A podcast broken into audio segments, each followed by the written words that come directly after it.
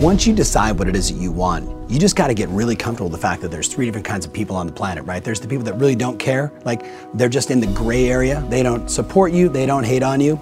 You got your supporters, your fans, the people that love you, the people that truly in their heart of hearts want you to do well. You need to love on them. You need to be grateful for them. You need to go out of your way to thank them through random acts of kindness for being a fan, a cheerleader, a supporter of you, your dreams, and your cause.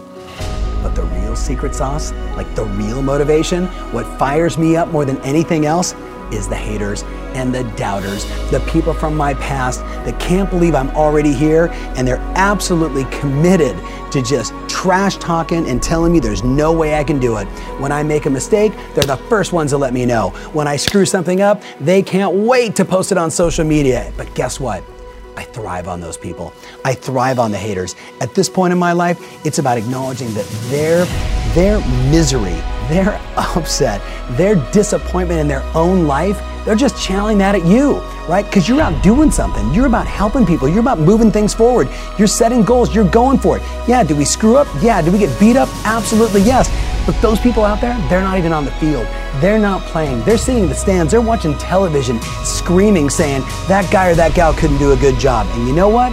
You, me, we're on the field. We're battling every single day for the things we believe in and the things that we're committed to. And guess what? Those haters, I thank them. I appreciate them. I'm grateful for them. Can I tell you why? Because massive success is the best revenge.